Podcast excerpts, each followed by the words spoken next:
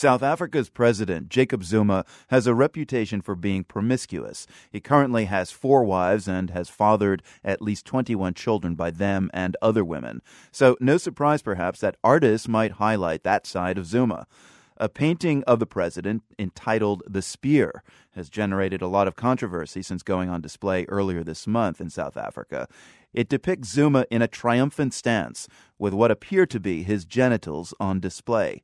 The painting has incensed Zuma's party, the African National Congress, and today protesters defaced the painting and blotted out the offending organ. The BBC's Milton Nkosi was there. And Milton, tell us what happened. While I was there, 2 men who were also in the gallery walking around looking at other works of art suddenly took out small tins of paint and began to deface the portrait. And who are these men?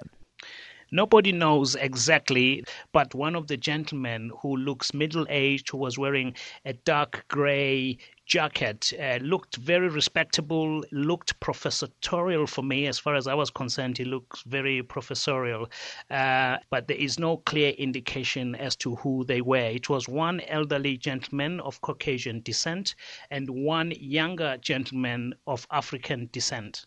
Now, the exhibition at the Goodman Gallery is entitled Hail to the Thief 2. Why is that, and what do the other works in the gallery represent?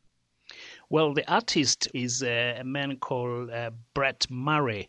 He's known for his shocking work of arts. And in this exhibition, he has put together a whole lot of paintings and sculptures about the African National Congress, the governing party in South Africa, and how they have changed their values since they came to power after the end of apartheid. Remember now, Marco, that during apartheid, the African National Congress were fighting a just struggle and they had noble causes. So everybody supported them, and now is a party that is chasing money, power, and, of course, sex. Now, as for the motivation of the vandals who destroyed this painting of Jacob Zuma, it's notable that one of them started to spray paint the word respect on the wall of the gallery before being stopped. He shouted that the painting disrespected the president. How widespread is that feeling in South Africa? The feeling is widespread across the length and breadth of South Africa. Many people who've been voicing their concerns in the newspapers, the local radio stations, in the buses and taxis across South Africa have said that this is un-African, irrespective of what the president's faults may be, and he does have many, but there is no one who has a right to take away his right to dignity, which is also enshrined in the Constitution.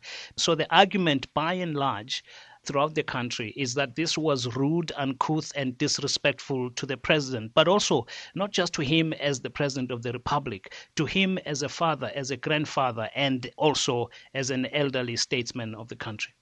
The BBC's Milton Nkosi speaking with us from Johannesburg, South Africa. Thank you so much. You're welcome, Marco.